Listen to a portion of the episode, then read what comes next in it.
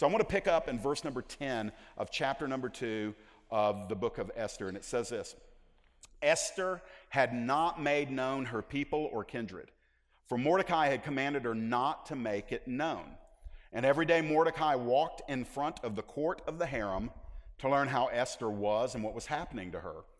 Now, when the turn came for each young woman to go in to King Ahasuerus after being 12 months under the regulations for the women, since this was the regular period of their beautifying, six months with oil of myrrh and six months with spices and ointments for women. When the young woman went into the king in this way, she was given whatever she desired to take with her from the harem to the king's palace. In the evening, she would go in, and in the morning, she would return to the second harem in the custody of Phil. I'm not even going to attempt that. The king's eunuch who was in charge of the concubines. She would not go into the king again unless the king delighted in her and she was summoned by name. And when the turn came for Esther, the daughter of Abihail, the uncle of Mordecai, who had taken her as his own daughter, to go into the king, she asked for nothing except what Hegai, the king's eunuch who had charge of the women, advised. Now, Esther was winning favor in the eyes of all who saw her. And when Esther was taken to King Ahasuerus into his royal palace in the tenth month, which is the month of Tebeth, in the seventh year of his reign, the king loved Esther more than all the women. And she won grace and favor in his sight more than all the virgins, so that he set the royal crown on her head and made her queen instead of Vashti. Then the king gave a great feast for all of his officials and servants. It was Esther's feast. He also granted a remission of taxes to the provinces and gave gifts with royal generosity. This is a turning point in the life of a young woman who had been caught up in the whirlwind of what on the outside looked like the decrees of a pagan king. But the more we get into Esther's story, the more obvious it's going to become no, the king wasn't in charge, the king of kings was that God was sovereignly working through what were, in the moment, some really dark circumstances. But God was there in the moment, in the background, invisible and silent, not telling anybody what he was doing. But God was working all of this difficulty for the good of Esther. But what we're going to find out in a couple of chapters, what God was working was deeper than what was going to go on in Esther's life, God was beginning to work what would go on through Esther's life, which would save a generation of Jews who were living in the empire. Before we can get to any of that, we have to go into this place where Esther gets her night with the king. And so I want to let the scriptures speak to themselves and let's see what we can learn this evening. First of all, when we're talking about Mordecai and having to release Esther, it was an atmosphere of watchful secrecy. Look at what has to go on. And let's put ourselves in, in, Mordecai's sandals for a moment and recognize he did two things that I think are very commendable here. First of all, he employed faith on Esther's behalf. Verse number 10 says this Esther had not made known her people or her kindred. Why? Because Mordecai had commanded her not to make it known. Now remember, Esther is a Jew by race and by religion and she's living in the Persian Empire. And her people had historically been for decades, though they had been officially released by this point, but her heritage was that of captives. Some of them would have been treated like slaves, in the best case scenario, indentured servants. And by the time of Esther's generation, they would have just been low on the scale in the culture and society. They would not have been people that would have been applauded or esteemed highly at all. So Mordecai is doing two things here knowing that Esther is being taken away from him and being placed in the Miss Persia pageant, that's what I call it, that's not what the Bible calls it, but being placed in that pageant and knowing that the whole pageant centers around the king trying out each woman sexually to find out which one pleased him the most. That's the whole thing. And he knows that his pure virgin uh, cousin, who he's been raising like a daughter, is now being forced into a situation where her rights are taken away Her control, if she had any before, is gone, and now she is the property of a process that is going to result in her spending a night with a king, a middle aged pagan man who is very uh, sexually experienced because he has concubines, he has wives, he can have any woman in the kingdom. And so Mordecai is having to give over his 16 to 18 year old uh, cousin, who's like a daughter to him, and he recognizes that the only hope for Esther ever having a life is for her to become the queen. Because every other woman who doesn't become the queen gets relegated for the rest of her life as a concubine among hundreds of other concubines, and she lives in perpetual widowhood, as it were. Not to mention the fact that as a Hebrew, Mordecai would know that apart from her becoming the wife of the man that she slept with, she would also carry a stigma religiously. And so now, here he's saying to her, You can't let it be known that you're a Jew. And so he is employing faith in levels that, that Esther herself doesn't even understand. He's sensing what God is going to do, I believe, but he's also knowing it's very precarious. And so he is doing what Jesus said to do that there are times where you are to be as wise as a serpent, and there are other times where you're to be as harmless or as gentle as a dove. This is a wise as a serpent moment. I'm going to I'm gonna kind of juxtapose it with what happens in verse 11, and I'll, I'll talk more about them as, in these two verses uh, together. So look in verse number 11. He not only employed faith on Esther's behalf, but he, he, he tracked the facts on Esther's behalf. The Bible says every day Mordecai walked in front of the court of the harem to learn how Esther was and what was happening to her. Now, we find out later this whole process, actually, I think it said it earlier, the whole process took a year. And when the Bible says every day he went up there, it means he went up there every single day to check on the young lady that he, he loved as his own daughter and he was raising her. She had been taken away from him, but he wanted to still have that paternal capacity to protect and provide. And we're not given any details about how he accomplished this, but I love Mordecai's heart because he's the only man that we see in the entire book of Esther that is actually using his role as a man, his power as a man, his influence as a man to better a woman. Every other man that we see named or described in the book of Esther is using his authoritarian control in a very male dominated ancient society. They're all using it to make the women uh, basically utensils for gratification for them, but, but not Mordecai. Mordecai is exercising his influence to protect this young woman who's been caught up in a system that she can't protect herself in. And I love the fact that he didn't just flake out. He wasn't so super spiritual where he just said, Well, God's got it and God's going to do what God's going to do. He knew that God was in control, but he also recognized he had a part to play.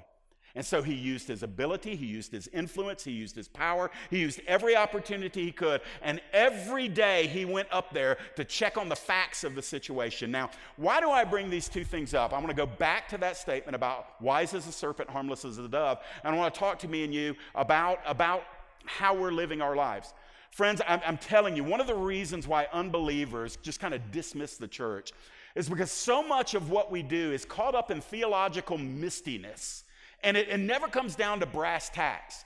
When, when I hear of people, and this, this always makes the news, when some Christian, it's always just kind of lumped in as a Christian, when some Christian refuses to give their child medical treatment because they say God is great and let it be God's will be done.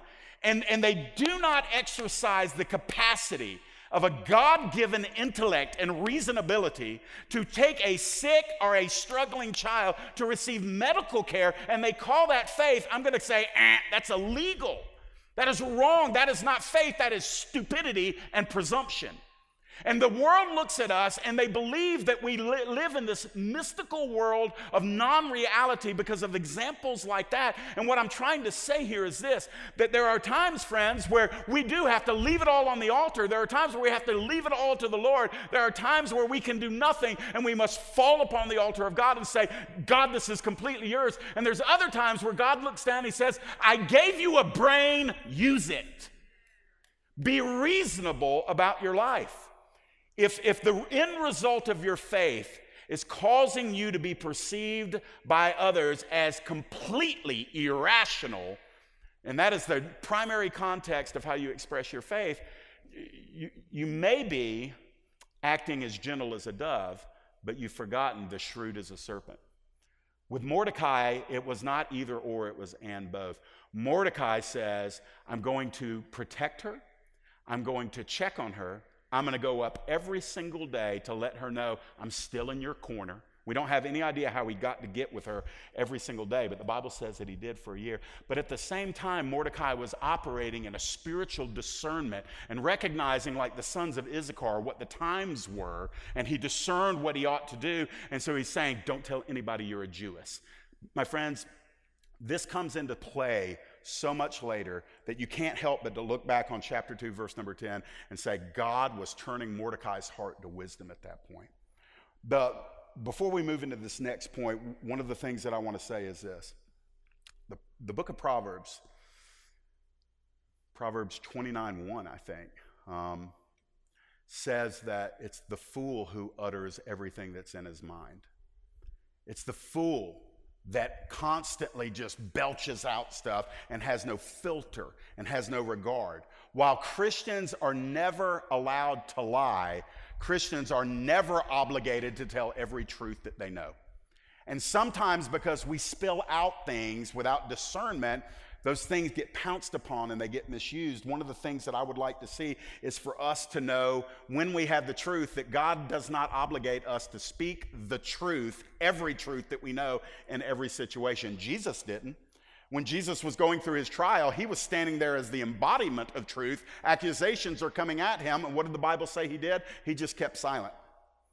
And there are times where you and I have to recognize this that it is not always God's will for us to pound our personal pulpits, for us to give expression to everything that we believe about Jesus. Sometimes one of the greatest weapons you have is your silence. I forget who it was. It may have even been a proverb, but I know it's been said. It's better to be perceived as a fool when you are silent than to open your mouth and remove all doubt. And I think that uh, Mordecai is a great example. Guys, I want you to hear this with me. Um, this, this, is not popular. I, I do think it's real. I still think we live in a highly patriarchal society. I feel like that it's pretty evident across the globe, maybe not here as much, but across the globe, that men suppress and oppress women. I think in every single culture that has been the case, and primarily it's just an issue of physical dominance and aggression that gets systemic and it builds over time. And so there is a general oppression of woman, of women. Let me tell you what a godly man does. A godly man doesn't turn feminine in order to equalize things. That's ungodly. A godly man retains his masculinity. He is the creature that God created him to be, but he always uses that in a sacrificial mode, a sacrificial love, not to suppress a woman, but to elevate a woman to the place that God has given her. And so, if we're going to use our power as men, our authority, whatever you want to call it, our position in our culture, we don't use it to keep the woman down but in the spirit of Jesus, and it couldn't be more embodied beyond the, the illustration of what Jesus does for his bride. Can I say it this way without sounding irreverent? What Jesus does for his woman, what does he do? He lays down his life. He gives himself unto the death. Why? So that she may be elevated and eventually exalted. And that's the pattern for all of us as men. So while Mordecai was offering protection and care and concern for Esther, he's going to be contrasted with King Xerxes. That's the other name, and it's much easier for me to say than Ahasuerus. So uh, King Xerxes is going to use his position, his masculinity, his power, not for the protection and care and concern for these women, but for the control of these women, the objectification of these women the utilitarian usage of them as objects. And so let's go there. And listen, this might make us a little squeamish, but we need to just go ahead and pull off the veneer and show these things for what they are. Because I will tell you this we've gotten a little more diplomatic about how this is done, but I don't think it's changed all that much since the times of Persia. I think laws of the land may, may uh, cause some resistance to this impulse in men, but it's only the Spirit of, of God that comes inside of a man and changes his heart and reorients him towards his attitudes concerning women. So let's go down and let's look at this system of sexualized power that was going on in the palace and going on throughout the whole empire. So, first of all, this is very clear in the book of Esther. The women, those 400 women, let's just say Josephus got it right 400 women in the Miss Persia pageant, the women were groomed to please the king. Look at what the scripture says. Now, when the turn, even that makes me cringe, each, each woman had a turn. When the turn came for each young woman to go into the king after being 12 months under the regulations of the women, since this was the regular period of their beautifying, six months with the oil of myrrh, six months with spices and ointments for women. Verse 13 says, When the young woman went into the king in this way, she was given whatever she desired to take with her from the harem to the king's palace. So let's, let's just do some plain talk here. So you got 400 women. They're all spending basically what amounted to a year in the royal spa of the king's palace. There would be no expense spared. Now, please remember with me, because I mean, what woman doesn't want to spend a day at a spa? This was a year at the spa and all of the king's servants. Anything you needed, anything you wanted, everything was given to you. And so most women would probably say, Come on, sign me up. But remember the end result. The end result was to prepare you to sleep with a middle aged man that you had never met before who would either give you a thumbs up or a thumbs down. So it doesn't sound too good, but that's the climate there. And so also remember we were going back in ancient times where there was not the um, you know, the sophistication of what we have for, for bodily cleansing and just uh, uh, hygiene is the word I'm looking for. They, they didn't have any of that. And so there was, and I'm just going to be blunt here, men and women, th- they would tend to stink a little bit back in the day. I mean, it was just kind of a gross time period to live. And so they're being extracted from their life in the streets where they might bathe once every couple of weeks. And they're getting not only baths, but they're getting royal baths. And, and here's what it says it talks about these oils and these perfumes. And so, best that historians can tell who are familiar with that time period, that literally these women would soak in rooms for hours and hours. And they would literally have, over a period of a year, the most intensely fragrant oils rubbed across their whole body, massaged into their pores, that there would be candles that are constantly pouring out aromatic fumes and uh, scents that would literally leach into their skin. And all because the king wanted them to come in for one night. And so he wanted them to have the best skin, the best hair, the best body, the best face, and the best scent on them. All of this so that he could indulge his sexual appetites every night until he found the woman that he wanted to be his queen.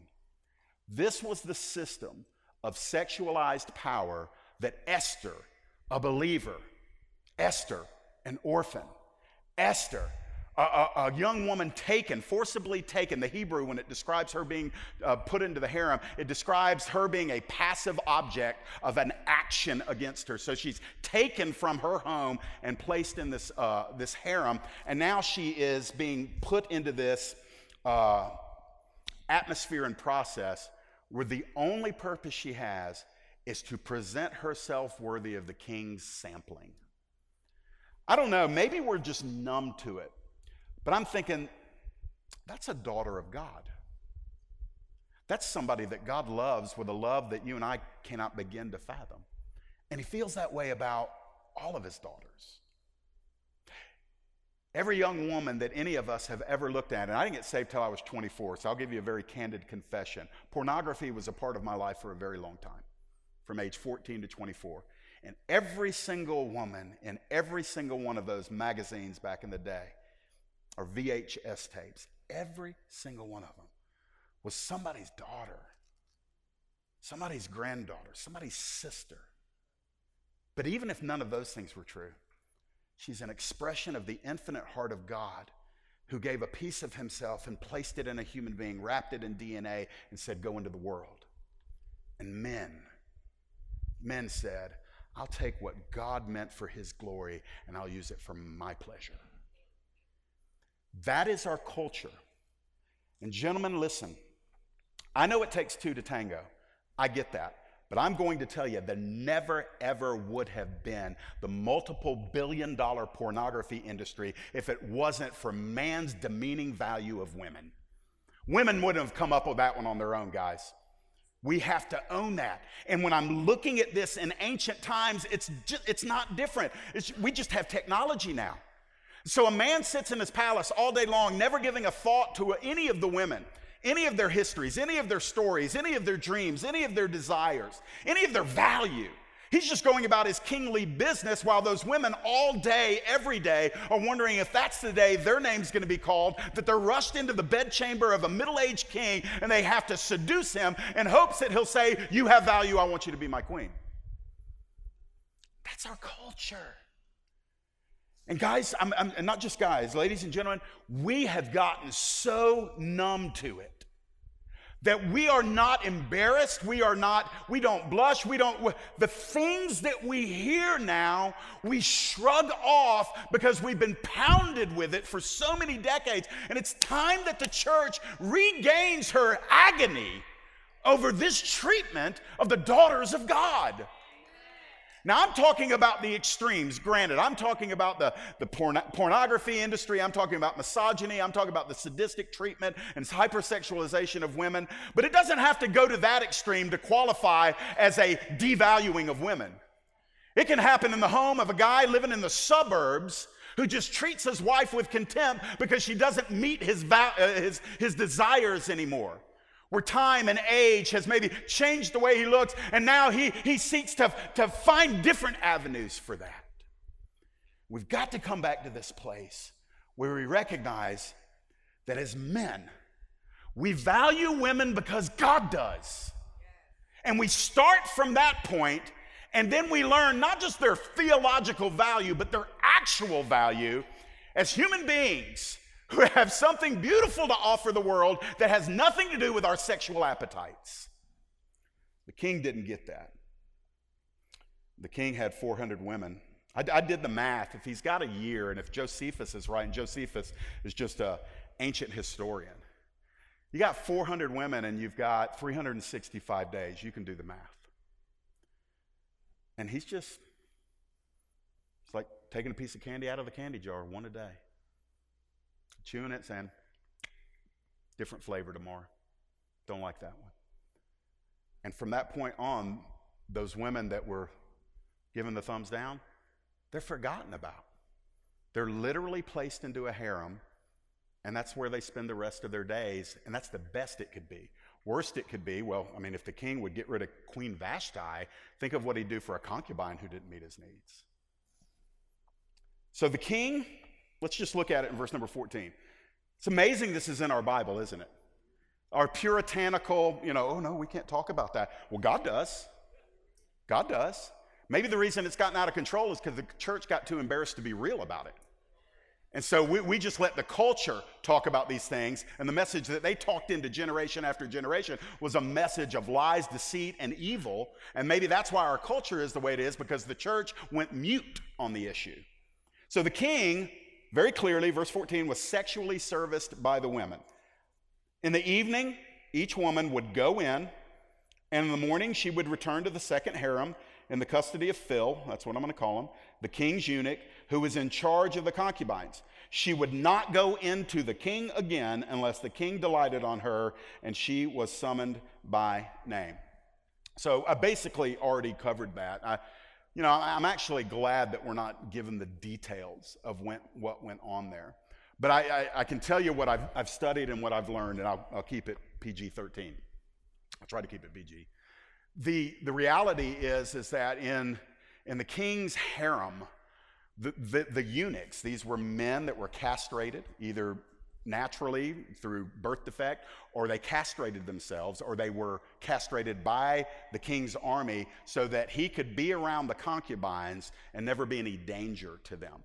And so these men were, were meant to protect the women without posing any risk of having sexual activity with them.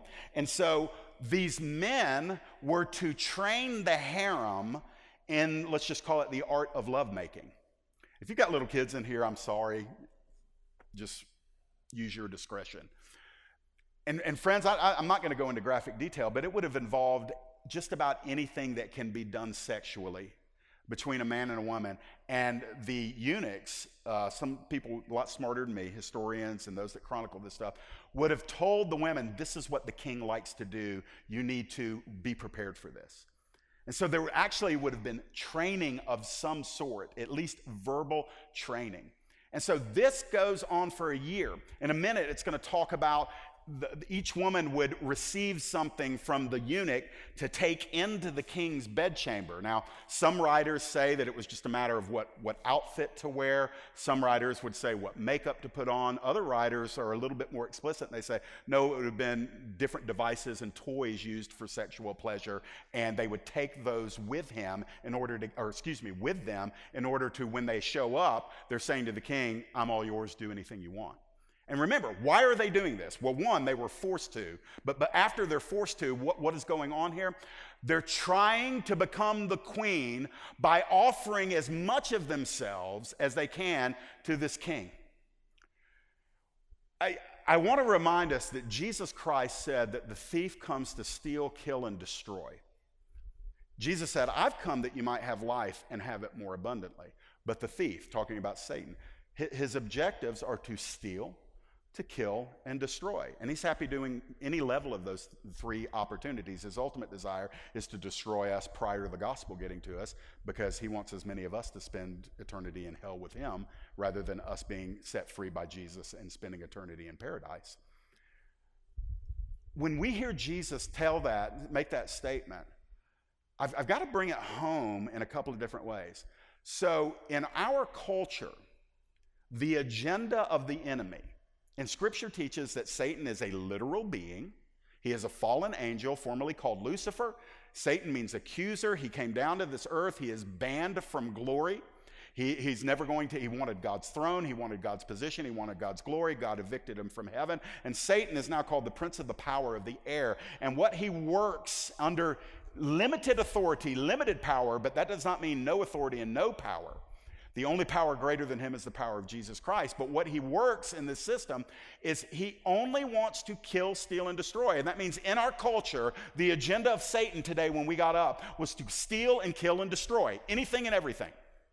And so we say, wow, yeah, I believe that. Well, let me bring it home a little closer. In our city, in our city, what Satan wants to do is work a consistent, increasing pattern of stealing, killing, and destroying. So, yep, that's true. That's happening right now in Gwinnett County and in our city. Well, let me bring a little bit of hope. In your neighborhood, in your neighborhood, Satan and demons, actual demons, actual fallen angels, have nothing else to do but to look for open doors and avenues by which they can commit their agenda of stealing, killing, and destroying. So he said, yeah, man, we got to pray for our neighborhood. Let me just bring it a little closer. In your family, that's all he wants to do. And he doesn't play nice. And he, he doesn't ask permission. All he's waiting on is an open opportunity.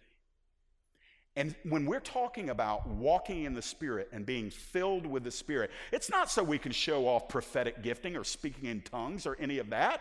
Listen, all of those things are legitimate gifts that God has given in the kingdom. But when we talk about living in the Spirit, it's not so we can flaunt our gifts. It's because if we're not walking in the Spirit, we are the open door by which the enemy wants to enter into our families, homes, churches, neighborhoods, cities, counties, states, and region that he can kill and steal and destroy. And the only power greater than him on earth is the power of God. And so if we walk in the flesh, we're cooperating with the agenda of the enemy. If we're walking in the spirit, the enemy has to flee from us because we resist him in the spirit. And so when we're looking at our culture today, it's not that God has lost his power. Come on, read the back of your Bible. It's going to get unleashed in the not too distant future. That's a coming, amen? It's, it's not that God's lost his power, it's that we are not operating according to his power. And so what we're seeing is what? Well, part of the glaring evidence that our culture is in the hand of the enemy is this hypersexualization and abuse of girls and women. It's not the only factor, but that's the factor we're talking about tonight. So, guys, when temptation hits you on your computer, I'm going to make it a little harder for you to give into that temptation. The Spirit of God will rescue you from that and deliver you to where it's not a temptation anymore. You're not bound as that a permanent temptation in your life. I promise you, you can be absolutely delivered from it. But let me tell you, in those moments of weakness, I want you to know that it's not simply a sexualized moment in your mind, it is the active presence of a demon coming into that moment to steal from you, to kill something in you, and hopefully to destroy something great in your life. And our culture just says, we love this stuff because it's our freedom. And if they'd listen a little bit more closely according to the wisdom of heaven, it's not freedom at all. It is the heaviest of chains that is hitting our culture at this time. It's not new. That's what we're learning in the study of Esther. It's been going on a very long time. So look down with me in verse number 15 because the night arises with a young Jewish girl named Esther. It's her turn. Verse number 15. When the turn came for Esther, the daughter of Abihail, the uncle of Mordecai, who had taken her as his own daughter to go to the king, she, Esther, asked for nothing except what Hegai, the king's eunuch, who had charge of the women, advised. We don't know exactly what all this means. We do know that there was a distinction between Esther and apparently all the other women. Esther is, is revealed in the book of Esther as a, a very submissive spirit. She just, she just operates with a yieldedness and a gentleness. As a matter of fact, we've already been told that wherever she goes, she's been getting favor. And there's something winsome about the young woman. And she found herself obeying Mordecai, who said, Don't tell him that you're a Jew, keep it a secret. She obeyed. Here she is under the charge of the eunuch, and she's been promoted to a pretty high status within the harem. And the eunuch is now, there's something within the eunuch, whatever his name was, and he's, he's saying, this is Hegai, he's saying, I, I want to help her. And so she's gaining favor with the eunuch. And at the time comes, it's literally, let's just say she's going into the king at nine o'clock that night. It's seven o'clock at night. And Hegai says, uh, Esther, your name's being called. This is your moment. And instead of leaning unto her own understanding, well, I'm going to take this, I'm going to wear this, I'm going to bring this toy, I'm going to do this, and this is going to be, and, you know, and she just looks at Hegai in complete surrender and she says, Tell me what you think I should do. And she distinguishes herself, not trying to prop herself up with anything, not trying to flaunt herself in the way that, you know, it's, it's almost reasonable that all these other very frightened young virgins would do. And Esther is, is expressing and exemplifying a yieldedness. And please don't forget, this is a really, really dark moment for her. This is not a dream come true. This is not, you know, lifestyles of the rich and famous. This is a young girl who's about to have her purity stolen from some dude she's never met. And yet there seems to be a calm and a peace on her. And she just says to Hegai, um, Tell me what you think I need to do. Tell me what I need to take. And the Bible says she took nothing else beyond what was recommended. We're not even told what that means, and that's not what that means. That's not my purpose. My purpose is to say that she was different than all of the other women. I think this is a good, good moment to, to express this. We, we are very seldom in control of our circumstances. Um, we're told that it's through much tribulation that we will enter into the kingdom. We're told that. So beware Woe unto those who listen to the false prophets that say you get saved and you're walking in Spirit, nothing bad ever happens to you. That's, that's not true. It's not biblical. It's false. It's wishful thinking, but it's not true. Uh, we have no reason to ever think that Esther wasn't doing anything other than walking in some type of integrity and holiness before God. And she's taken out of her home. She's placed in a harem for a year. She's objectified and beautified, and now she's, her name's called. And she's being put in the bedroom of a man that she's never met before. And she's calm and trusting and peaceful. You know, I don't know what comes to your mind when you think about being spirit filled. I want to make sure that we stay balanced around here. Because most people, when they say, Are you spirit filled? they're talking about the sensationalized supernatural kind of um, manifestations of the Holy Spirit. And that term doesn't not mean that. But sometimes, you know what spirit filled is? Peace in the storm. The ability to lay your head down when life is crashing around you. Spirit filled is not, you know, falling down on the floor and Holy Ghost glue and that kind of stuff. Spirit filled sometimes is the absolute bedrock certainty that you're in the hand of God, even though the world around you feels like all hell's breaking forth against you. And Esther seems to be typifying that right now. The reason why I bring this up is I just want to speak very briefly and, and precisely on this. Some of you ladies have undergone the very type of abuse that i am talking about here. And the enemy wants to make you doubly abused. He not only wants the actual events that uh, ambushed you in life through the hands of men. Uh, he doesn't only want you to bear those scars, he wants you to hear his hiss in your ear every day after that. That it was your fault. Um, that you deserved it. That uh, you're damaged goods and nobody will ever love you. That you're unclean and I want to tell you, for the glory of Jesus, if you will listen, and you'll have to be militant and determined, and you'll have to find that that corridor in the spirit where you take ownership and you start fighting back those lies. And I want to tell you, part of your inheritance is the peace that passes all understanding. You, you, you are entitled to that as a child of God. As a daughter of God, you are entitled to that peace. And my desire is that there'd be such a move and a baptism, a corporate baptism of the Holy Spirit not so we would manifest more and more supernatural signs and wonders, so that we would stand in our identity as the people of God, and every accusation of the enemy that comes against the truth of our identity in Christ, every accusation would fall to the ground, ineffective against us. That is what I believe is open and available for us. So I'm going to just speak this, and I, the Lord will take it as deeply as He needs to. As a daughter of God, you are not perpetually defiled. You are not unclean. You are not damaged goods. You haven't lost any of your value. As a matter of fact, if you're pressing into the Lord, there's going to be a greater manifestation of your value because you bear the scars of what was done to you, and yet you're still pressing into Jesus and you're still glorifying Jesus.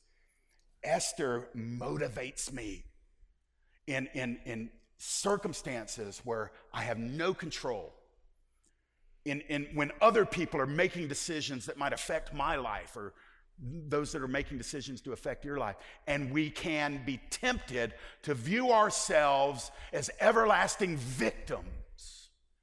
We need to stand up for the glory of Jesus and in the spirit of Jesus and say, I am not a victim. Was Jesus a victim? Because nothing ever has, nothing worse has ever happened to anybody that walked this earth than the Son of God. And he was no victim. He rose up triumphantly and conquered that which threatened to conquer him. And he did it in the will of the Father. So be empowered and strengthened with that. Let me give you these things and then we've got to, we've got to be done. So we see the system of sexualized power typified through King Xerxes. We see Mordecai, so very different, providing watchful care and protection over Esther during this process to the extent that he could. And then look at what God does. This is really where I wanted to get to. Esther was protected and promoted by God. In the midst of horrific circumstances, look at what God does for his daughter. First of all, there was an unseen hand that held Esther very quickly in verse 15. The Bible just says Esther was winning favor in the eyes of all who saw her. That's not coincidence. That's not just Esther, you know, being really slick. That is God giving Esther favor in the midst of circumstances and a context that was very unfavorable. So God didn't take the problem away. He just kept promoting Esther within that context of a problem until she was finally delivered from that problem. And that is what favor is. Favor, my friends, doesn't mean you walk without assault on your life. Favor isn't that you are immune from difficulty. Favor simply means that you and Jesus are walking through whatever it is together, and He keeps bringing you successive victory. And we can't know victory if there isn't opposition. We, we want the experience of, excuse me, we want the satisfaction of feeling victorious without the process of being opposed. And so life's going to oppose you. You know how I know that? Because you're a child of God. You're, the, you're one of the only things on planet Earth that can bring God glory, and that is the thing Satan fights the most because he hates God being glorified. So he comes against the objects that glorify God, and you're one of them. So you're going to deal with the battles, you're going to deal with the opposition, you're going to deal with the trouble. And, and, and listen, God the Father didn't even spare God the Son from that reality when God the Son was on earth. So if Jesus experienced it, that's why Paul said, I want to know you, I want to know the power of your resurrection, but also want to know the fellowship of your sufferings. And so that's when we know we're growing, when we're willing to walk through the valley of suffering, but we're confident that we will come out on the other side. It is through the valley of the shadow of death. Not bogged down in the middle of it and dying there, you're moving through that thing. And so Esther just kept winning favor. I just love this because I don't think she was aware at all of, of really what God was doing, and it gets even better. So it was not only this unseen hand holding her, and by the way, you, don't see his hand all the time, but I promise you it's always there. Some of you tonight, like right now, do not sense the hand of God around you and on you and under you and before you and behind you, but I promise you it's there. Esther may not have known what was going on, but God knew what was going on. That's what Job said. Job said, I move forward, God's not there. I look to the left, God's not there. I move to the right, God's not there. I turn behind me, He's not there either. And then Job comes to this amazing conclusion. He goes, God's not here, there. I, I don't know where God is, but He knows the way that I am taking, and when He proves me, I'll come forth as gold. So the, the reality is, is that when you don't know where God is, you can just lift your hands and praise and say, I don't know what you're doing. I don't know where you are. You're not moving. You're not saying anything. But I know you know where I'm at, and I'm good with that. And sometimes that's about as, as, as organic as faith gets. And so look down at verse 16. So it's not only the unseen hand, but it's the sovereign hand. And the sovereign hand turned the heart of the king. So Esther was taken to King Xerxes into his royal palace and it was the 10th month. So it's a winter night in the seventh year of this king's reign. He's in his mid 40s. And in the seventh year, the, the king receives Esther into his bedroom. All details are spared. We don't need to make them up. We just know that they were intimate together. She having no choice, he having all control, but they had physical intimacy together. Maybe not emotional, probably not, but physical. But look at verse 17. The king loved Esther more than all the women, and she won grace and favor in his sight more than all the virgins. Now, listen, I'm, I don't, we can't get distracted by what about the 399 that didn't get picked. I don't have the ability to address that at all tonight. All I know is that the best we can tell, there was one covenant daughter, one, one daughter of Abraham in the entire group. And the God of covenant said, I'm going to take what they meant for evil, I'm going to turn it for your good. And so the, the, the teenage girl that buried both her parents, the teenage girl that was taken away from the man, Mordecai, that was to love and protect her, the teenage girl that was trained in seduction for a year when it probably made everything within her pure heart cringe to be in that situation. She gives herself physically to a man she had never met before. And the proverb comes true that the heart of the king is in the hand of the Lord. And like the river of water, he turns it wherever he wants. And God turned King Xerxes' heart to Esther. And he said, I love you. And the Miss Persia pageant was over, it was settled. The Bible speaks of King Xerxes delighting himself in the other women, but it's only Esther that gains his love. All, all the other le- women experienced his um, arousal, but only Esther experienced his affection. And that's all it took. God turned it. Now, here's something I want you to know God was never wringing his hands about the outcome. Say, how could God let Esther go through that? Because God knew exactly what God was going to do. God knew that it was never going to be a one night stand for Esther, that Esther was actually going to become the king's wife, therefore, the queen over the entire empire. And so God was the only one who had all of the facts, all of the wisdom, all of the understanding. He's the only one that knew exactly what needed to happen when it needed to happen, and he was the only one that could make it happen. And he did. And by the way, that same sovereign God is your God. When, when, you don't know what's going on, when it's nothing but bleak, nothing but bad, nothing but question marks, nothing but uncertainty, nothing but a- antagonism on the outside, and you don't know what's going on, it is a bedrock of faith for you to be able to say, God, I trust you. You're sovereign. You will work all things together for my good because you are my Father in heaven above. And when we as the church can come back to our bedrock confidence that God is two things He's good and He's sovereign. When we will say He is sovereign, which means He's in absolute control and He is good, when we can come to that certainty, we can abide with the times of confusion, the times of uncertainty, the times where we're not in control and we don't have the answers. We can say in our moments of faith, I don't know what's happening, I don't know why it's happening, but I know one thing my sovereign God who is in control is also good and therefore good to me, and He will make sense of this thing. And friends, that is faith. That's not positive thinking, that's theological certainty. A gracious hand promoted Esther. He set the royal crown on her head. The last time we saw that crown, it was, it was being required of Vashti to wear it naked in front of him. And Vashti said, I'll never wear that crown again. And the king said, you, You're right, you will never wear that crown again. And now that crown is now being placed upon Esther's head. And the king made her queen instead of Vashti. Then the king gave a great feast for all of his officials and servants. And he said, We're going to call this Esther's feast. He also granted a remission of taxes to the provinces and gave gifts with royal generosity. I love this. I love this. Why? She's the exile, she's the captive, she's the orphan, she's the cast off. She's the rejected one. She's the forgotten one. She's the, she's the, the, the, the, the, one under dominance and control. And God says, I don't, I don't have any issues with that. Let me tell you what I'm going to do. I'm going to take the least likely person in the kingdom who was in the lowest class, the lowest sphere of society, and God says, I'm just going to get my hand up underneath her and I'm going to go, and He just put her in the highest office that a woman could possibly hold in the land to the extent that everybody in the land knew Queen Esther. You know why?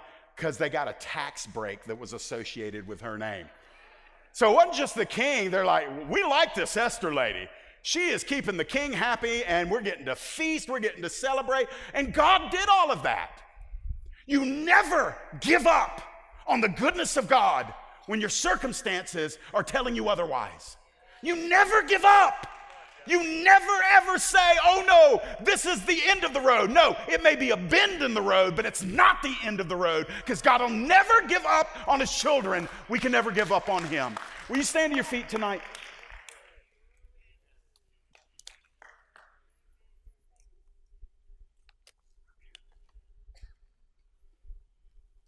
Wow, he's so good. Just good, So, right now, I want you to take the thing whatever your thing is, it may not look anything like Esther's thing.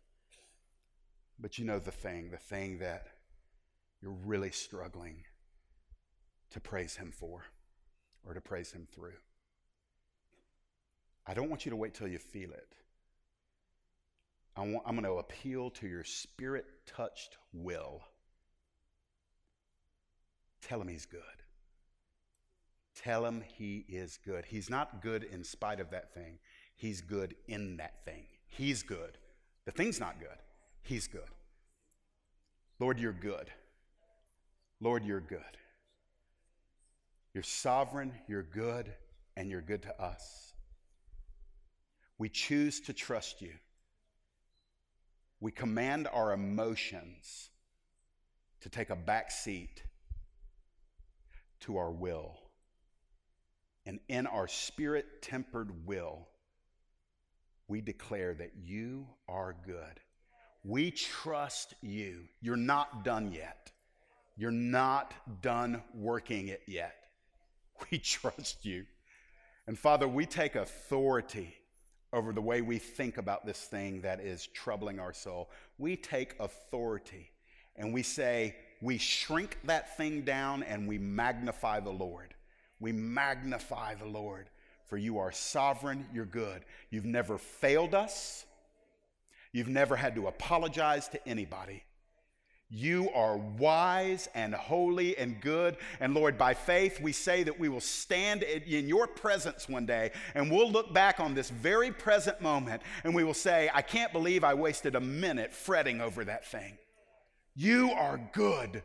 We bring you our baggage because you're good. We bring you the wrongs done to us because you're good. We bring you all of the things that have bewildered us in the past because you're good. We bring you every failure that we have found, even current accusation against our soul about. Lord, we bring you all of that. We will not listen to the enemy and we will listen to the Holy Spirit who says we are accepted in the beloved. We are complete in Jesus. We are more than conquerors. We are always made to triumph in Jesus Christ, who is the fragrance of victory to those of us who are made alive in him. In Jesus' name, amen, amen, and amen.